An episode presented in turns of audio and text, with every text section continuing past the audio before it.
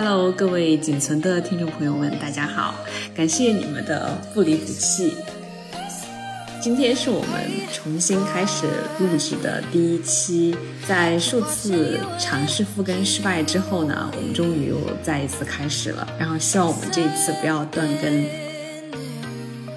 这个算我们的第二季吧，我们希望第二季的节目呢，我们是不是太老实了？人家都会说我们在。过去的几个月，不断的 什么呃强化自己的内容，对 对，然后一直在准备，精心准备了第二季啊。我们没有精心准备，我们只有准备，没有精心。我们就是懒，单纯的懒。对这个，我我觉得我们听众的朋友对我们不要有任何期待，这就是这个播客的风格，就是懒。第二季的就是风格应该是更加轻松的，因为我觉得我们可能也不是很适合一直聊那种很价值观的东西。我们没有什么价值观，我们没有道德底线，输出给别人真的是，我们三观这么不正，怎么输出给别人？我们刚开始的时候也是蛋和我，就是刚刚出国，然后刚好现在也是一年了，然后蛋也刚刚毕业，然后呢，今天也是蛋的生日。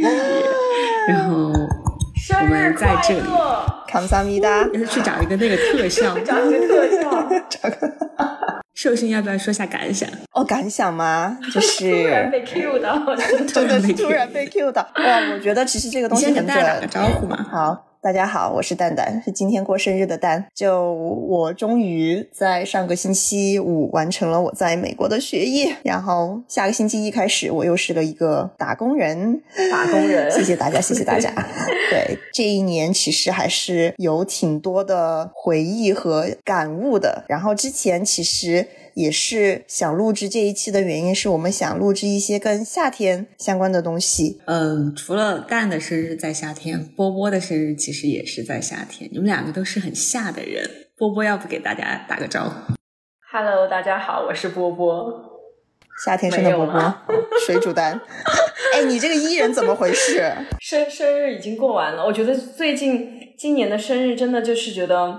年纪大了，真的就是没有任何不想过，对，没有感，没有感觉，就是想，我觉得以前还觉得可以吃个饭，然后喝个喝个酒什么的，现在就觉得啊，就是安安静静的，就是一个平凡的一天，平淡的一天，对，平凡的一天。啊！但是我我想说，就是我觉得的好处是我们两个的生日每次都在暑假，我觉得这点还挺棒的。所以其实我从小到大所有的至少十八岁之前的生日吧，就是永远都是有小伙伴跟我一起过，因为大家都有时间。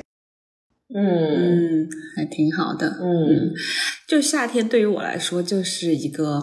很多人过生日，因为我身边充斥着狮子座，家里朋友几乎全都是狮子座，所以就是夏天一到，我就我的各位亲朋好友就开始轮着过生日，所以我夏天最大的记忆就是感觉就很忙，就是心里念着啊，今天对，所以我们这一期也是想在这个夏天还没有完全过完的时候，跟大家一起聊一聊我们对于夏天的一些记忆。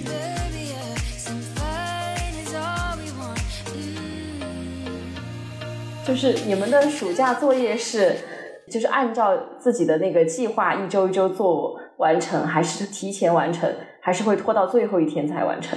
我以前是拖拖到最后一天，然后甚至就是到了来不及的时候，你们以前会有那种临摹字帖嘛？就是小小时候小学的时候会写，我甚至会写不完了，然后把其中几页撕掉，都会啊，为了不让很正常啊。撕过暑假作业。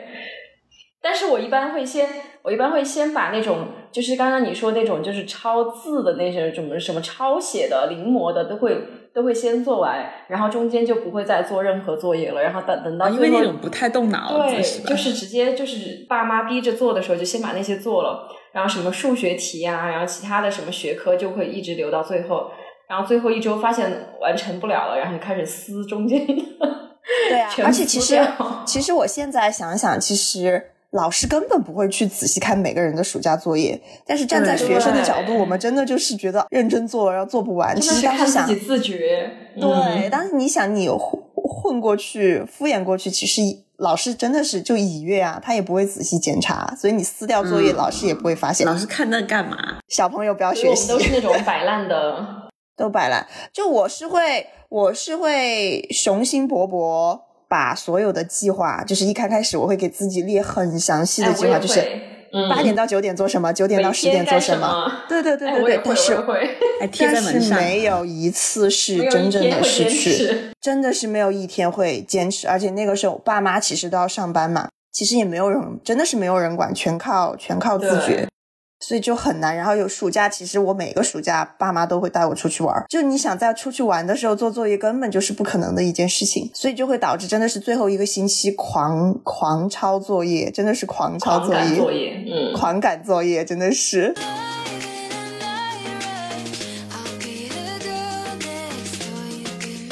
就以前，嗯，就是小时候，可能小学的时候吧。呃，夏天的晚上，我就会和院子里的嗯小伙伴们一起去猛追湾游泳。你们还记得猛追湾吧？当然，我家就在猛追湾附近，好吧？所以小时候的夏天基本都在猛追湾度过的。每周都要去猛追湾训练。你要去训练？对。哦，对对对对，波波可是专业的呢。嗯，然后我就是每次就是夏天游完泳出来，就是会在那个那个外面的烧烤摊买那个火腿肠。火腿肠，辣的火腿肠，还有那种土豆，火腿肠加土豆，土豆，对对对，对那种那种就是小时候那种烤的。然后呢，除了这些以外，就是还有夏天可以名正言顺的吃冰糕。就以前。我暑假会在奶奶家，然后我就很想吃那个冰糕，但我奶奶就跟我说，你要看那个电子温度计到二十八度，好像是二十八度吧，才能吃。然后我就太想吃了，但是还没有到二十八度，我就会去对着那个温度计吹气，然后就把那个温度调，就是吹到二十八度，然后就拿着温度计跟奶奶说，说我要吃冰糕。然后我记得我们小时候其实就刚开始吃冰糕的时候，还是那种你们记。的红茶冰嘛，就是它真的是冰糕，冰冰棒，就是可以把那个红茶的那个味道焗出来。对 对对对对，然后就剩一个。然后我最喜欢的当时其实一个是红茶冰，还有那个棒棒冰，就是可以把它撇成两两半，对对，然后就是对对对对对，嗯，我最不喜欢的就是其实也是一个类型，但是是那个薄荷。也是叫什么名字啊？哎，我也不记得那然后它它顶顶上有几个葡萄干，我觉得最讨厌的就是那个葡萄干。嗯，然后我记得那个的袋子上面好像有个海豚还是什么，反正就每次我看到它我就不想吃。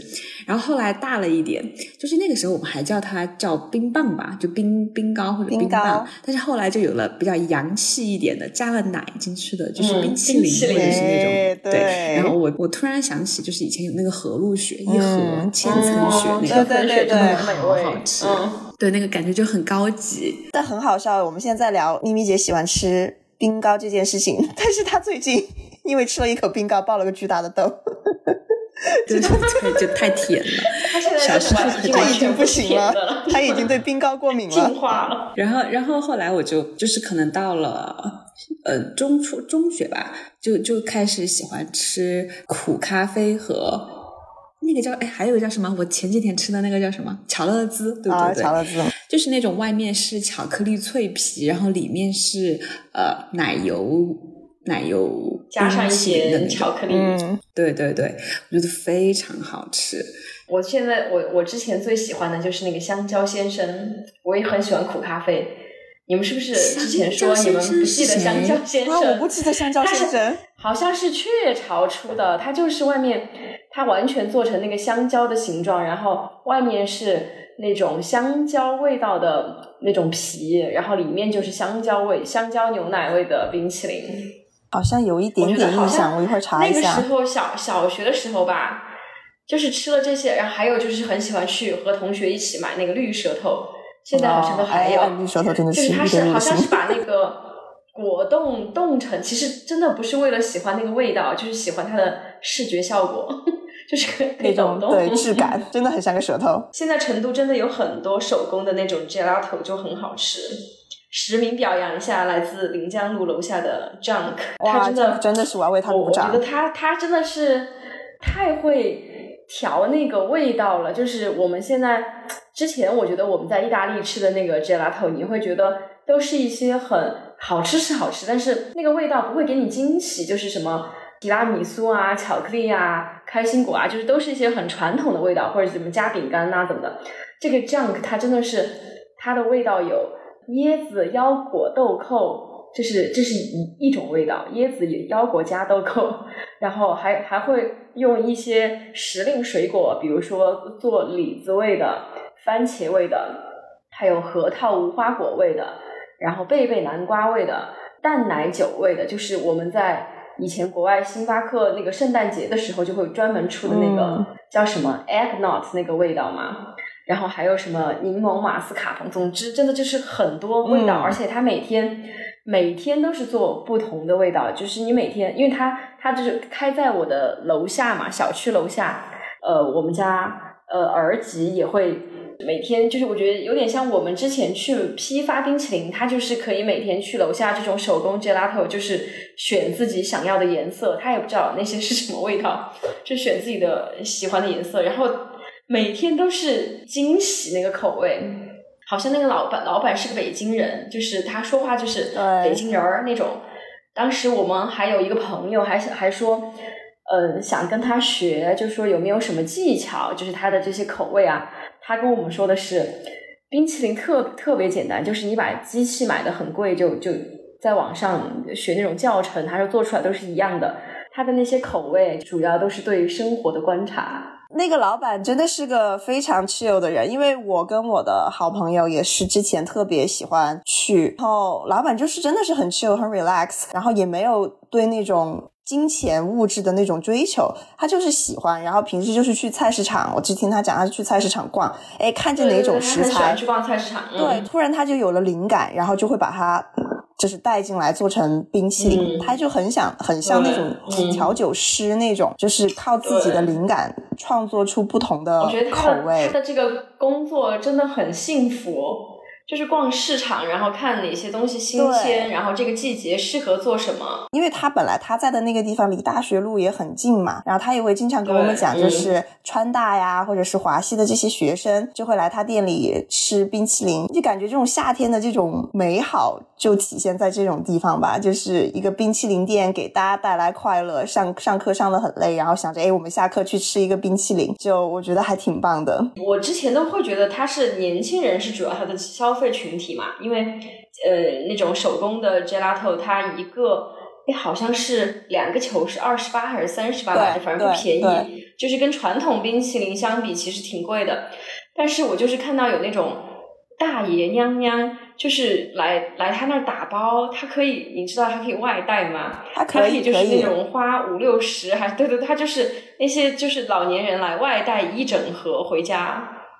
还是挺棒的，我突然觉得大家都 很进步。对，上一次我们也是我之前的单位组织活动，我们当时也是订的他的外卖。主要他他又总是每天都是不不一样的口味，就不是。我觉得我们以前是只有那几种口味，然后也是一种回忆。然后现在的就感觉有很多灵感。然后我小时候的记忆呢，就是那个时候经常在姥姥姥爷家和爷爷奶奶家。两边跑，因为暑假嘛，爸妈要上班，就两边我都会待一下。然后在姥姥姥爷家，我印象最深刻的就是那个时候还没有空调，小的时候就是边吹风扇边吃我姥姥做的那个凉粉和凉面。我不知道你们喜不喜欢吃，我是非常非常喜欢吃凉面，凉粉都还好，哇，但凉面真的，我的妈呀，那个豆芽我可以无限续杯。对，豆芽。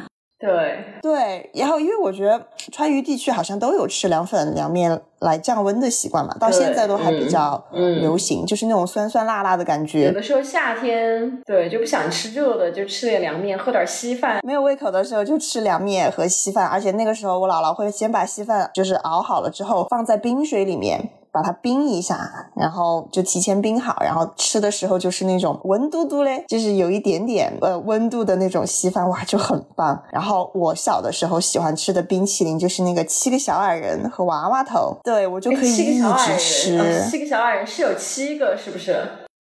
是不同的颜色，对对对对对，色素球的感觉，色素球好像是，嗯，不同的颜色。然后我曾经，然后也是吃那个和路雪。就是那种一盒一盒的，当时就是我就曾经一次一口气偷吃了七个，然后我就还就偷还偷偷把那个盒子摞在一起丢到那个门背后，然后还被我爸妈发现。我爸妈到现在，昨天我跟我爸妈视频，他们都还在说这件事情，就是我怎么小小的胃 塞下了七个和路雪，吃得下去。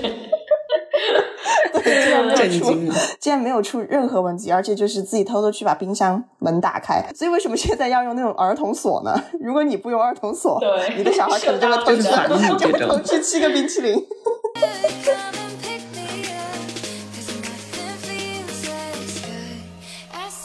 现在大家都是住的那种商品房嘛，然后大家可能跟周围的邻居也不是很熟。但是我们小时候其实还挺好的，就是住的是那种院子，也不也不是院子，就是那种居民楼吧，算是。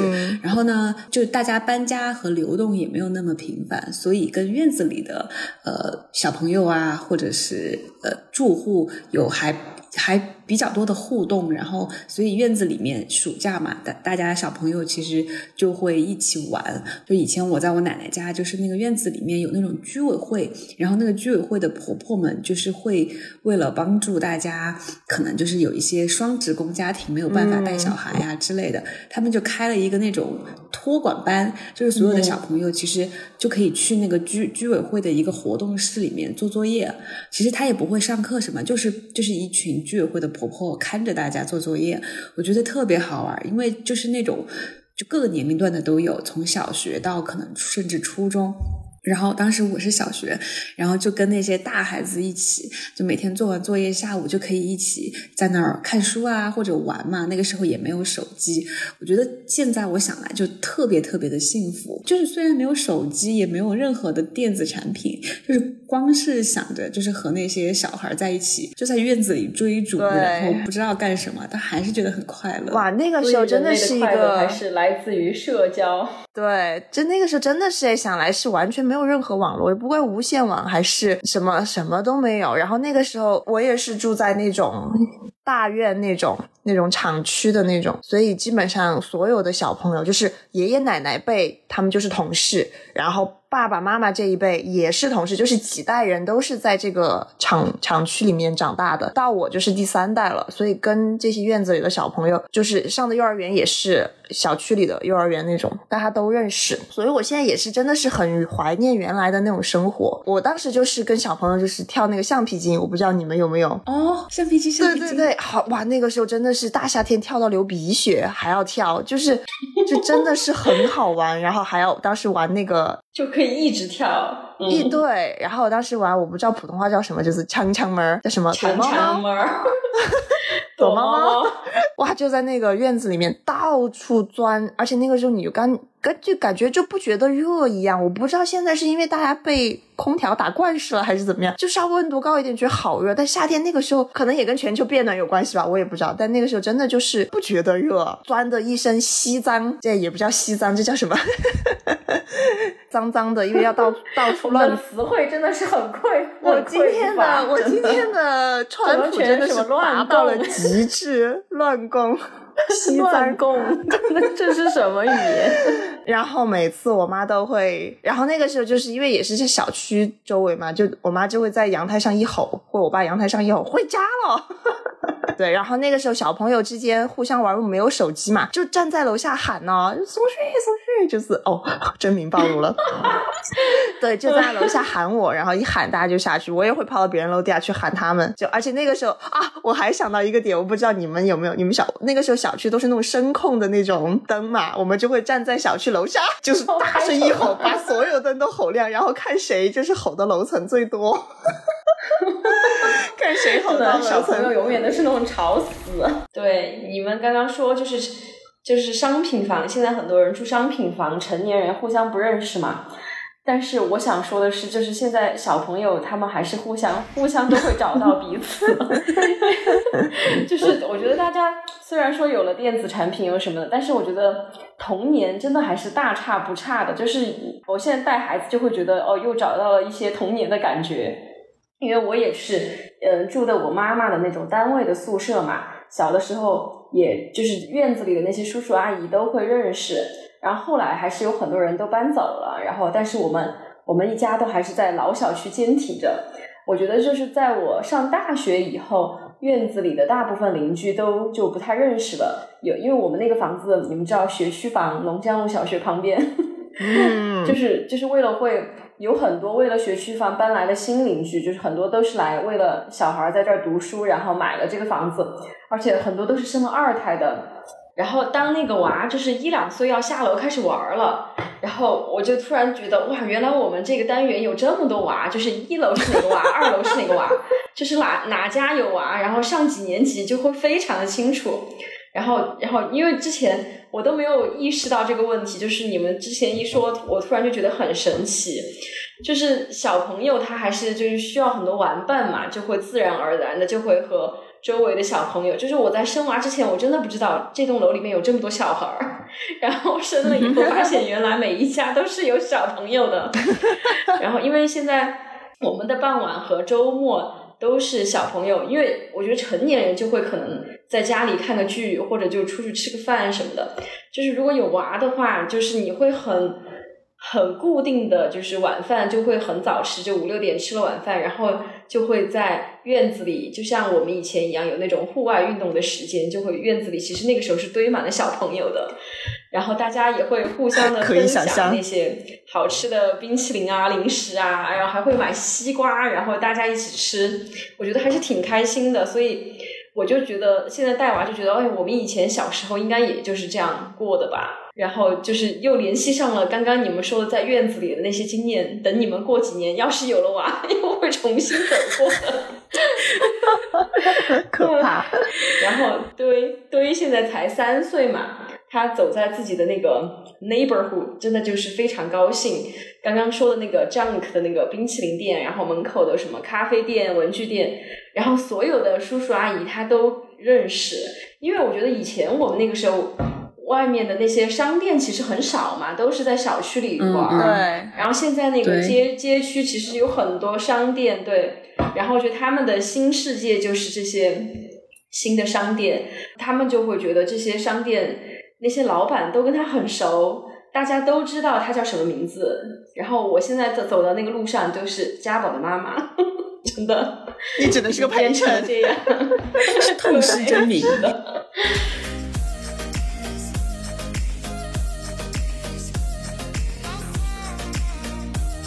大家小时候都经历过的，就是要考级。我觉得好像我们从我们这一代开始，很多家长会刻意的培养孩子有一些兴趣班。然后小时候我记得，就是每一个暑假的时候，你就会听见院子里面就练琴的、练练舞的、练歌的，就是各种什么都有，就仿佛你是住在那个音乐学院里面。然后就大家就开始就好，我记得好像就是八月份吧，七八月份就是大家都会去呃音乐学院进行考级，真的是人山人海。然后就是各个年龄段的小朋友画的跟鬼一样，然后就在那儿吹拉弹唱跳。练习的过程是痛苦的，但是这种感觉现在想起来又还是觉得还是挺快乐的。每年都有这种仪式感吧，算不算？就是有事情在做。对对对，有事情在做。虽然这些这些才艺可能对我们现在也不是说就是成为了什么艺术家，但我觉得就是还是对我们的生活。就是有了乐趣吧，应该是，就是你觉得会多一种，对对对，是的，我我我小的时候就是去少年宫，你们肯定也知道，成都最出名的少年宫，我的天呐，有好几层，然后当时就是去呃学跳舞嘛，小时候学民族舞，后来就是学国标，周五去了，周六还要去，但那个时候真的是因为我喜欢，所以的话就还是觉得挺有趣的。其实我觉得我小时候兴趣爱好还多一些，现在真的就是整个就是摆烂。没有兴趣爱好了。小时候真的特别喜欢跳舞，而且那个时候我觉得我我妈也挺不容易的，真的就是每周都陪我。大热天的要等我要等我两个小时。然后当时也是整个少年班呃少年宫里面也是可能有六七层吧，然后每一层都是不同的学科。那个时候开始就慢慢有补习班这种东西了。我是从来没有上过补习班的，我觉得我的童年真的是快乐的。我妈让我去少年少年宫学写作文，我当时真的崩溃。对，那个时候真的就是这些学学作文、学毛笔字，我觉得当时就是学这些。我觉得我当时在少年宫也是学了好多，什么跳舞、画画，还行吧。我觉得我爸妈是有点想让我各种都去试一下，但是也没有觉得哪一样非要就是很有成就的那种。就只记得，呃，唯一有一次就是非常有一点要求，就是上高中之前那个暑假，我妈好像想要培养我当个那种特长生，然后就非要让我去考一个那种跳舞考级的，结果高上高中也没有用上。但是我不后来去德国不是就用上了吗？所以，我当时在还是很重要。我当时在舞蹈班看到你，我还蛮震惊的。我说：“哎，他有跳舞的技能吗？” 结果后来发现完全是个宝藏，居然什么都会。但我觉得好像到了中学，大家就因为学学习太忙了，大部分同学都大力削减了这种课外。课外这是什么？对，才艺或者是特长的兴趣班，老师也不鼓励。我觉得我当时其实就是被，对我就是被老师给耽误了。其实我觉得我当时跳国标是可以一直学下去的，但当时因为就是老师一直都是以我学学业不佳来给我施压，然后最后我爸妈也妥协了，就没有让我再继续去跳舞，而且还把头发给我剪了，就是有一点那种 励志的感觉，就是我要证明给老师看，我现在是下定了决心，然后剪了个短头发。我现在想。想起来真的特别特别的后悔。对啊，而且这种跳舞跟学习又不冲突。对啊，就我成我学业不好，你说你一直会不好，好吧？跳舞那两个小时可以学什么呀？真的是。而且真的，我觉得当时跳舞是我也是我属于夏天最快乐的时光之一，因为真的是做自己喜欢的事情。嗯，因为你真的喜欢，嗯，不是说被逼的那种。对对，我觉得这种其实真的挺可惜的。嗯，我觉得现在的老师可能要稍微好一点了吧，好一点点，对，没有，至少我觉得初中、高中之前应该没有那么夸张。所以我其实现在也有想法，想要把我这个爱好再再捡回来。我也有在美国这边看一下有没有那种 studio 是可以再继续学学国标的。我基本上，我刚才也有讲嘛，我是每一个寒暑假，因为我爸就特别喜欢玩，然后再加上我妈又是在学校工作，她也有寒暑假，所以每一个寒暑假我都是在外面去玩。然后如果爸妈没有空的话，就是我姥姥姥爷也会把我带到去避暑嘛。那个时候都很流行避暑啊，现在其实也很流行避暑，就去银场沟啊、虹口啊这种地方。所以当时地震之后，这两个地方震没了之后，真的还是挺可惜的，也是有很多夏天的记忆。你记记得就。当时成成都人特别喜欢在河里面打麻将嘛，然后把西瓜放在那个溪流里面就冰西瓜，对对对对，就很嘛。而且那个时候真的就是因为跟姥姥姥爷出去玩，就特别放纵。就是会做很多在家里爸妈不允许我做的事情，就吃垃圾食品啊，牢牢满足我所有的需求。但真的就是很快乐。然后小时候基本上中国的大部分地方都都去过了，所以其实我现在也有想法是再重新去一次，因为小时候的感悟跟长大后的感悟还不太一样嘛。但这个可能也有也有说回来，就是我还是蛮鼓励，不管你小孩多大哈，还是都带出去。因为我之前也有听到有一些妈妈或者讲啊，就觉得小孩太小了，他知道什么嘛，带出去玩又比较又又麻烦又。流泪，但其实我不觉得。我觉得我们小时候其实出去玩的记忆怎么都会有的，而且真的是很塑造一个人。因为那个时候出去玩不仅是玩，其实我爸经常会有意无意的会锻炼我，就让我去酒店前台问个房啊，让我去问个路啊，就会就会来锻炼我的这些能力。所以其实也是造就了我之后现在比较喜欢玩，然后喜欢做攻略这样的一些习惯。然后我那天还看见有一个人发微博，我不记得是谁了，就说他也是这个暑假因为。好不容易可以出去玩了嘛，然后他说，就是飞机落地的时候，就是回回回程的那个飞机落地的时候，他说他听到周围的家长都在说，好了，到了，收心了，我就觉得。好熟悉的话术。我就觉得我小时候也经常就是每次旅游完，家长就会说好了哈，收心了，然后就是这种说法。但是，一我小我觉得小时候经常会去的，其实还是会去成都周边，比如说像青城山这种还挺多的。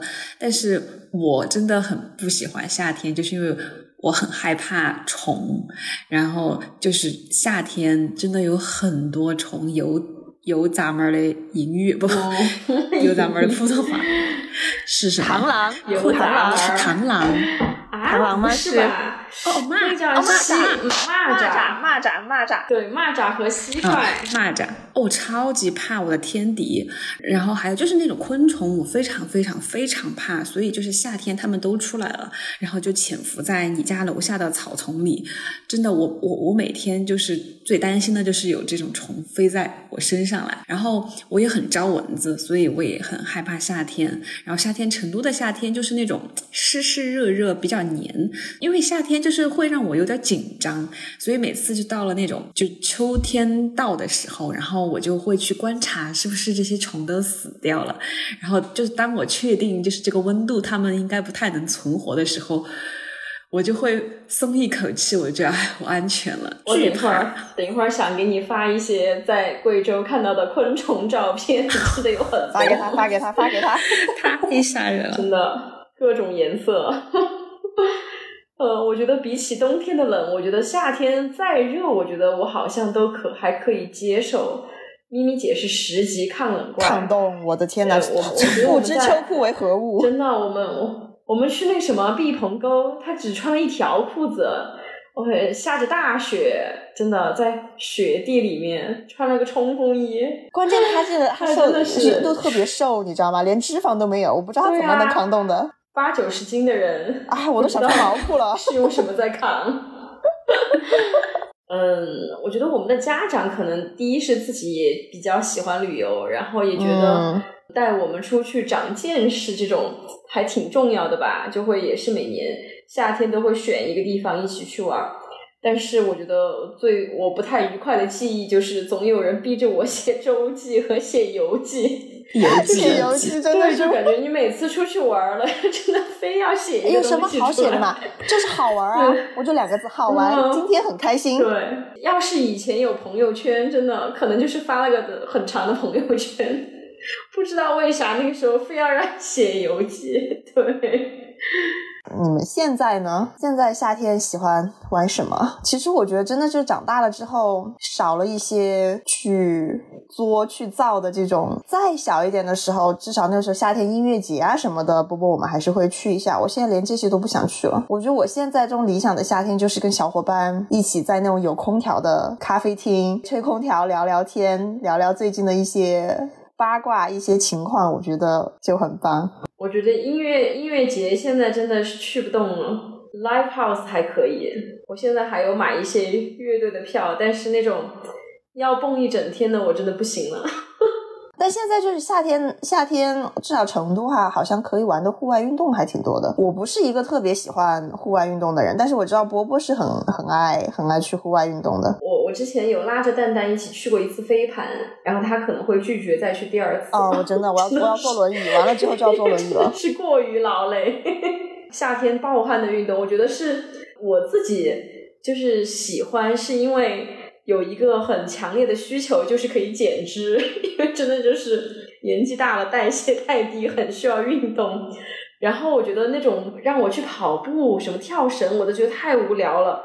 然后飞盘是一个可以约着朋友一起，呃，就像我觉得有点像以前玩强强猫的那种感觉，对，会有互动，然后有一点那种又有竞技的那种乐趣，就觉得还不错，就是可以是一个可以持续下去的有氧运动。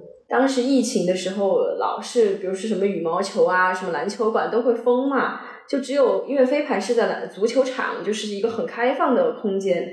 然后就是从去年开始，好像全国这个飞盘运动，还有包括橄榄球就开始有点流行。今年反而坚持下来的人其实很少。然后我每年，我每次就是去一个固定的俱乐部，几乎什么像周三、周四，然后晚上有活动，现在几乎都是固定的人群在。再继续去打飞盘什么的，公现在很多成都的公园都会，只要有那种大片水域的公园，它都会有那种可以滑皮划艇或者桨板的那种活动。因为我跟你们比起来，我是不怕晒的那种，我是可以，就是 感叹一下成都现在公园的环境也真的还是不错，又有很多地方可以玩水。我记得我们小的时候。唯一的玩水的那种活动，就除了就是正儿八经游泳哈，就是在那种望江公园，好像可以划个船什么的，就觉得还挺稀奇的。人民公园也可以，对，我就还蛮喜欢有水的运动的，我觉得还挺有意思的。嗯，我就是比起冬天更喜欢夏天，是觉得。什么去海边啊？虽然热一点，但是你可以玩水，对，就还挺爽的。可做的比较多，冬天就是穿的又多又不想动，冬天你还是对不想出来活动。所以你们有没有觉得现在的夏天是确实是比以前要热一点了？我觉得比以前热多了。我觉得至少成都真的是，我觉得之前很少有有超过三十度的时候。你们你们那边现在夏天一般最热是会多少度啊？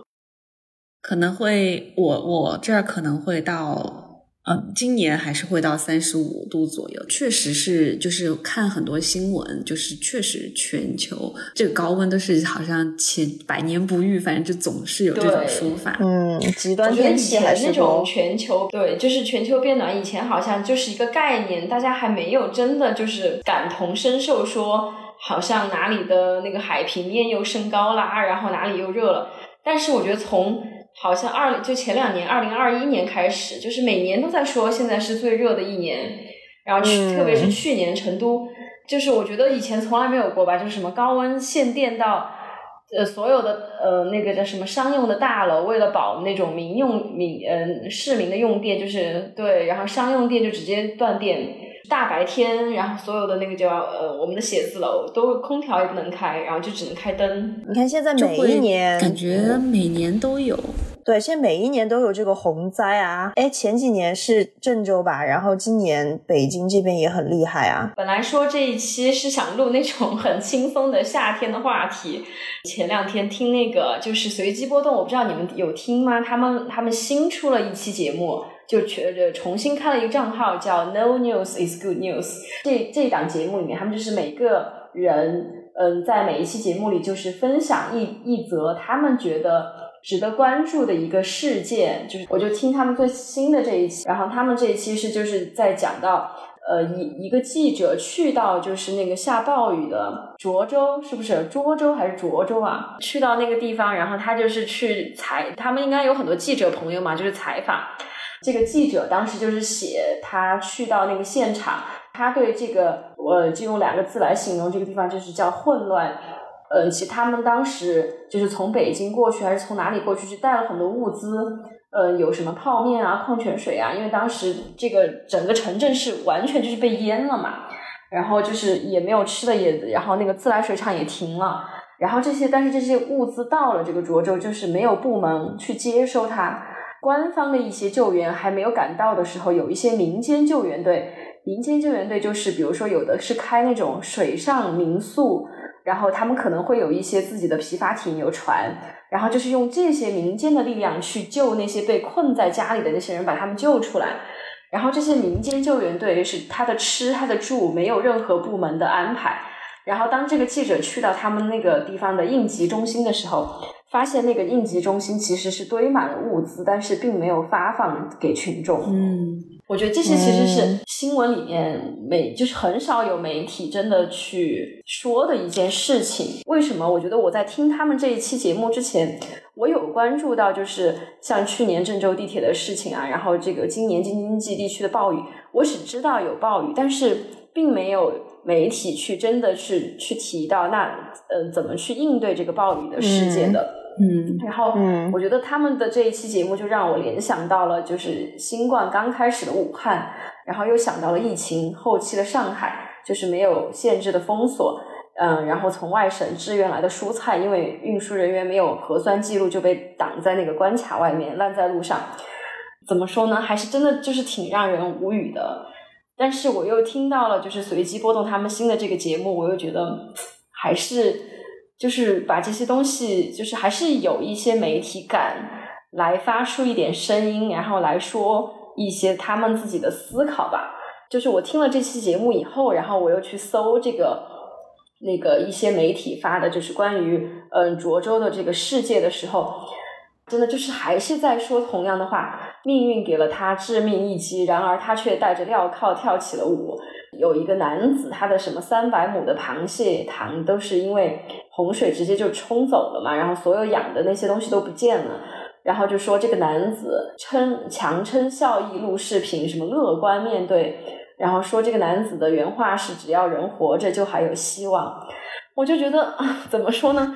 当你看到这个这些主流媒体对还是在这样说什么人活一辈子就是总会遭遇不幸，就是你可以我可以理解灾难以后有一些乐观的情绪去面对新的生活嘛，但是你就看到那些新闻里面这些村民农民他养的猪养的羊嗯牛什么农作物全部都死了，然后房屋也全倒了，就是而且这些人他他的房子还有贷款，车还有贷款，然后就直接被冲毁了，那。他就是这些媒体就用很尖的、很简单的那种话语说人活着还有希望，但是他们又用什么面对新的生活呢？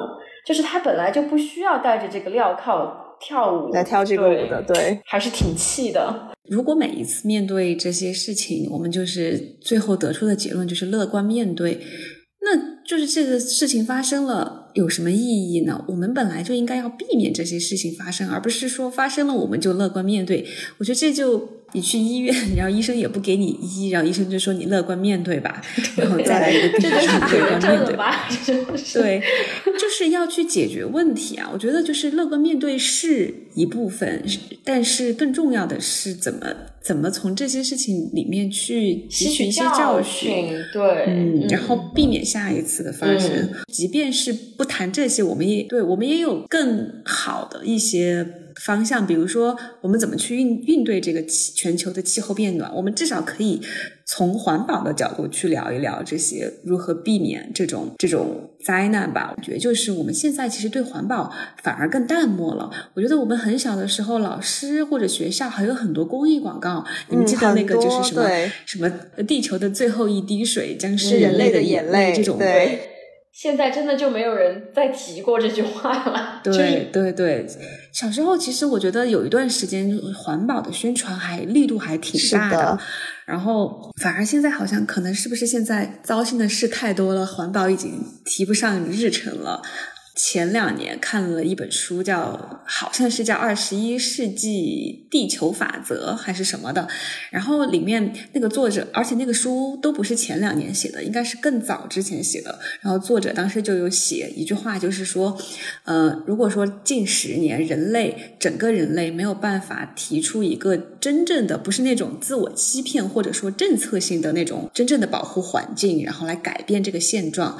人人类就是终将走向无法遏制的环境毁灭。我当时就是那种震撼，我就觉得，哎呦，假的吧？就是我觉得，我说这些科学家就是很爱危言耸听。然后他当时就列举了一些，我甚至突然觉得，好像他就是那种预言家，就是真的，就是开始变得有点不可控了。就是你觉得。嗯，我觉得这几年就是全球都是，就是你觉得不可能下暴雨的地方，就是越来越多，对，就下暴雨；不可能下暴雪的地方又下暴雪，然后就是不可能干旱的地方又在干旱，你就觉得太奇怪了。包括去年四川就是不下雨，然后高温，其实咱们四川一直都是就是南水北调，雨还挺多的，水力发电，夏天都是暴雨雷雷雷暴天气的那种，嗯，对对对，我就觉得啊。好像是就是科学家说的是对的呢，但是反而好像至少我觉得我身边就好像这几年环保这个议题还挺淡的。嗯，我听到那个 Steve 最近也有一期，他就是在跟另外一个心理学的博士吧，他们俩聊，就是也聊到气候变化是真的已经对小朋友啊或者什么，特别是好像瑞典那边的人。就是他们有一些研究，就是发现已经对人类的心理已经真的产生了一些很消极的影响。比如说瑞典那边的人，他就真的就是，或者是青少年还是小朋友，他是真的很担心，就是这个气候的变化会影响到自己的生活，产生一些抑郁的这种情绪。有的媒体就是有说，比如说我们为什么不去参考一些，就是在城市嗯建立刚刚建设的时候。呃，去预留一些像一些就是质量比较好的下水道啊，或者说更大的一些排洪泄洪的空间。好像就说日本的那有的城市是就是有有那种地下水宫，如果没有洪水的时候，其实那些空间是可以用来做一些活动呀，甚至办一些展览。然后真正洪水来的时候，然后那个就是一个泄洪的空间 keep watching you。就今天也聊了这么多，就先聊到这里。那我们我们本来是想聊一个轻松的话题，结果后来还是觉得怎么说呢？被沉重了一点，被这个呃气候变暖的都被影响到。嗯，因为还是想把夏天的美好记忆再找回来吧。就我们曾经拥有这么多美好的夏天记忆，不想让我们的下一代没有这样的记忆。